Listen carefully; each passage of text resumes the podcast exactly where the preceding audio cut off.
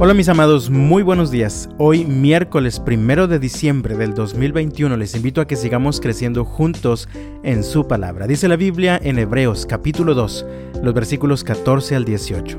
Debido a que los hijos de Dios son seres humanos hechos de carne y sangre, el Hijo también se hizo de carne y sangre, pues solo como ser humano podía morir y solo mediante la muerte podía quebrantar el poder del diablo, quien tenía el poder sobre la muerte.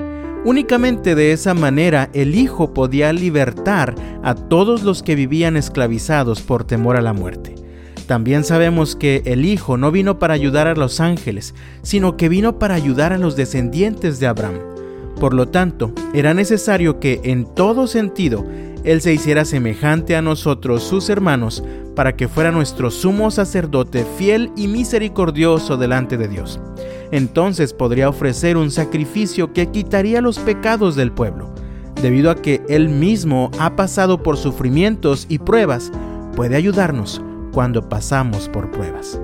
Hoy estamos iniciando el último mes del año 2021, el mes en el que celebramos la Navidad. Por cierto, esta celebración existe porque Dios se hizo un ser humano al enviar a su Hijo Jesús a este mundo para darnos vida, esperanza, paz y amor. A lo largo de los siglos muchos han dudado que de verdad Jesús haya sido un ser humano de carne y hueso como nosotros. La Biblia lo afirma en repetidas ocasiones. Este pasaje que acabo de leer es uno de ellos. Pero también encuentro dos beneficios para nosotros de que Jesús haya venido a este mundo como un ser humano. El primero es que nos liberó del poder de la muerte. Sin Cristo estábamos muertos, en tinieblas, vivíamos atrapados, condenados por el poder del diablo que nos lleva a la muerte. Por esta razón vivíamos sin esperanza, llenos de temor. Pero Dios mismo se hizo un ser humano de carne y sangre Vivió en este mundo por unos 33 años, luego murió en la cruz y resucitó derrotando así el poder de la muerte sobre nosotros. Ahora somos libres gracias a Dios. Para que Jesús pudiera hacer esto era indispensable que fuera un ser humano. Por eso leímos en los versículos 14 y 15, debido a que los hijos de Dios son seres humanos hechos de carne y sangre, el Hijo también se hizo de carne y sangre pues solo como un ser humano podía morir y solo mediante la muerte podía quebrantar el poder del diablo, quien tenía el poder sobre la muerte. Únicamente de esa manera el Hijo podía libertar a todos los que vivían esclavizados por temor a la muerte. Esta Navidad agradece que Jesús vino para liberarte del poder de la muerte. ¿No te parece una poderosísima razón para celebrar? Este es el primer beneficio, mi amado nos liberó Jesús del poder de la muerte. Y el segundo es que nos comprende y nos ayuda en nuestros problemas. Leemos en los versículos 16 al 18, también sabemos que el Hijo no vino para ayudar a los ángeles, sino que vino para ayudar a los descendientes de Abraham. Por lo tanto, era necesario que en todo sentido Él se hiciera semejante a nosotros, sus hermanos, para que fuera nuestro sumo sacerdote fiel y misericordioso delante de Dios entonces podría ofrecer un sacrificio que quitaría los pecados del pueblo. Debido a que Él mismo ha pasado por sufrimientos y pruebas, puede ayudarnos cuando pasamos por pruebas. Jesús vino con el propósito de ayudarnos a nosotros, los seres humanos. Por eso se identificó plenamente con nosotros, haciéndose uno de nosotros, de tal forma que pudo experimentar en carne propia todas las mismas cosas que nosotros experimentamos.